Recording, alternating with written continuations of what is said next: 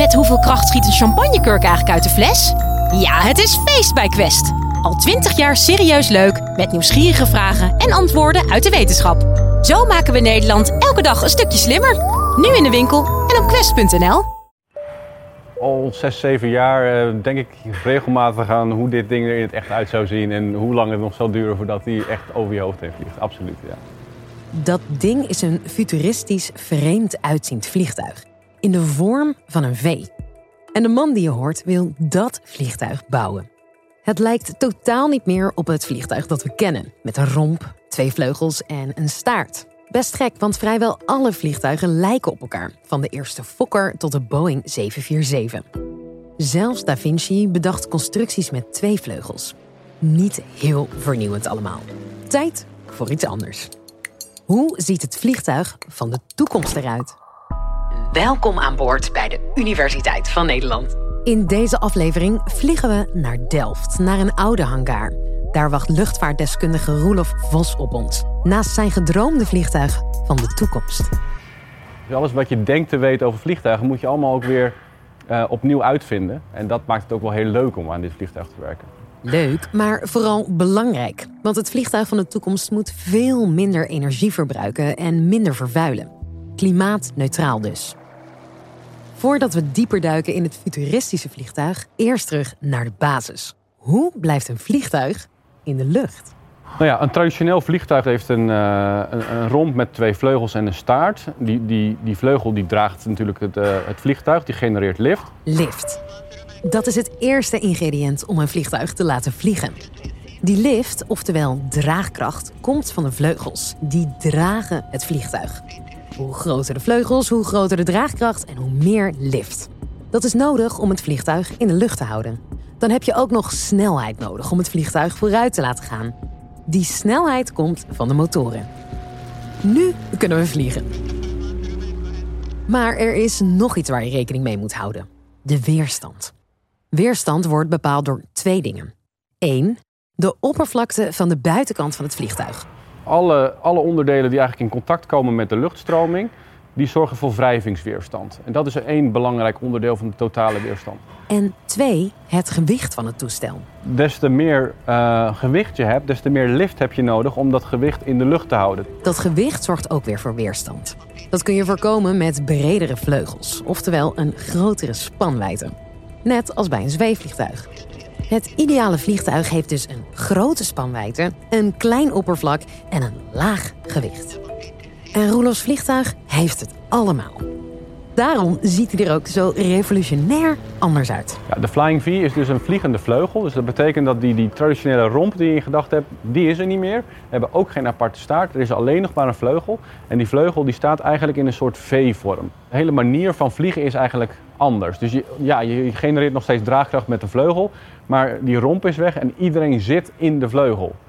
En ja, dat is iets wat we eigenlijk helemaal niet kennen. Wij zitten eigenlijk altijd met z'n allen in een romp. En dan zit er een vleugel aan vast die ons omhoog trekt. Nou, en nu zit je in de vleugel. Dus dat is eigenlijk heel revolutionair. Door die gekke vorm gaat de weerstand omlaag. Ten eerste is de buitenkant van de Flying V kleiner dan de buitenkant van zo'n buis met vleugels en een staart. Dus we hebben minder wrijvingsweerstand. Nou, daarnaast zie je dat de Flying V twee hele grote winglets heeft. Oh ja, aan het uiteinde van beide vleugels zit een groot rechtopstaand stuk. Alsof de puntjes van de vleugels omhoog gevouwen zijn. Dat heeft hetzelfde effect als bredere vleugels. Nou, ten slotte maken we, zorgen we ervoor dat het gewicht ook lager wordt... doordat we de passagiers, de vracht en de brandstof eigenlijk allemaal verspreiden... over de constructie van het vliegtuig. En dat zorgt er dus voor dat je dus uh, minder constructiegewicht nodig hebt.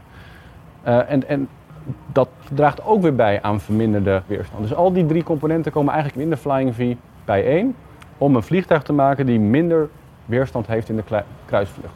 De kruisvlucht is het deel van de vlucht waar het vliegtuig horizontaal vliegt. Dit is het deel van de reis dat de meeste energie kost. Simpelweg omdat het meestal het langste deel van de vlucht is. Minder weerstand in deze kruisvlucht betekent minder motorkracht en minder energie. En dan denken we dat dat ongeveer 20% gaat zijn. Dus 20% minder weerstand betekent ook 20% minder energieverbruik. En dan moet het eigenlijk een no-brainer zijn dat iemand zegt van ja, ja maar wacht even, die, die verbruikt 20% minder energie. Dus waarom zouden we nog die oude gebruiken? En dat is eigenlijk het doel. 20? Dat is toch nog lang niet klimaatneutraal? Het is ook niet een eindpunt, die 20%. En ik denk dat er ook nog wat meer rek in zit naar de toekomst. Ik heb heel veel vertrouwen in dat we heel dichtbij kunnen komen van wat, wat we eigenlijk beogen met klimaatneutraal vliegen. En uh, energie-efficiënt vliegen met dit toestel. Leuk, zo'n blitztoestel. Maar kan het ook vliegen? Om daarachter te komen doet Roelof al zeven jaar onderzoek. Dat zijn duizenden uren meten, ontwerpen en complexe wiskundige berekeningen kraken. En zo bouwde hij samen met zijn collega's een modelvliegtuig dat ze de lucht instuurden. Het was heel erg spannend. Als je dan daadwerkelijk op die startbaan staat en het moet allemaal dan gebeuren, dan ben je dus wel, nou ja, je bent wel bang dat er iets fout gaat natuurlijk. En wat zagen we in de eerste testvlucht? Eigenlijk dat het vliegtuig, het was wel stabiel, maar het was echt op het randje. dus dat was best lastig te besturen voor de piloot. Een slecht bestuurbaar vliegtuig betekent terug naar de ontwerptafel. Dat proces hebben Roelof en zijn team een aantal keer moeten herhalen. Maar na wat aanpassingen is er een model dat wel goed vliegt. Hiermee kunnen ze meten hoe de Flying V zich van seconde tot seconde gedraagt. Nou, en die metingen gebruiken we dan weer om ons wiskundige model van het vliegtuig, dat de vliegdynamica beschrijft, om dat op te zetten. Zodat we eigenlijk kunnen zien hoe dit vliegtuig gedurende zo'n hele vlucht zich zou gedragen. En met dat wiskundige model kunnen we eigenlijk onze simulator voeden. Onze simulator kan dan alle bewegingen van de grote Flying V eigenlijk nabootsen. En dan kan een piloot daar dus als het ware in vliegen. En dat doen we hier ook, maar dat doen we hier uh, in het gebouw hiernaast. Ja, we zijn hier bij de Flight Simulator van de TU Delft. En dat is eigenlijk een, uh, een grote cockpit uh, op een bewegend onderstel. En die simuleert dan eigenlijk de bewegingen van het, van het hele vliegtuig. Zometeen komt uh, Xander, collega van mij, en die uh, is piloot. En die, kan, uh, die gaat een stukje vliegen in de Flying V. En die zal vertellen wat hij dan ervaart gedurende die vlucht.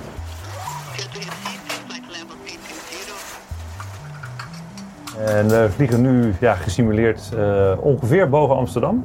Wat de Flying V onder andere bijzonder maakt, is nou, hij, heeft geen, heeft geen staart. Of elk geval niet een staart zoals een conventioneel vliegtuig dat heeft.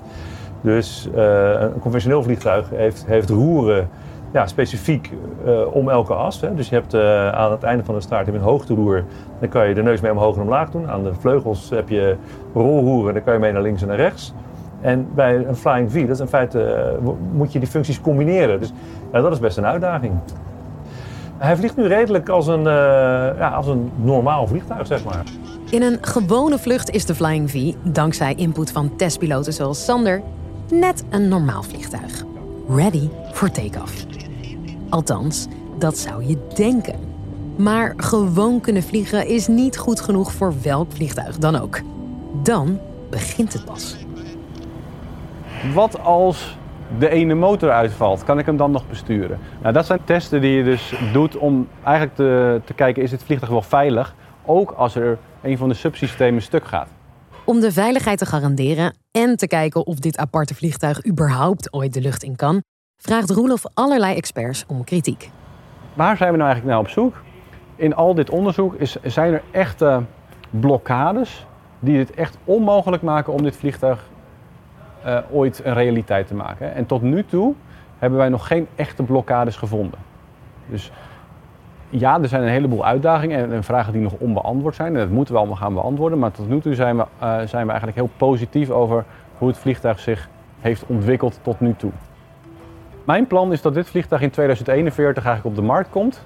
En dat we er dan eigenlijk uh, in kunnen gaan vliegen. Na 25 jaar werken aan de toekomst van de luchtvaart... kan Roelof dan misschien wel zelf op vakantie in zijn vliegtuig. Dat is helemaal top natuurlijk. dat, je gewoon, dat je er zelf in kan zitten, ja. Ja, voor mijn pensioen zou mooi zijn. Wil je elke week nieuwe wetenschap in je feed? Abonneer je dan. Gratis, helemaal voor niets.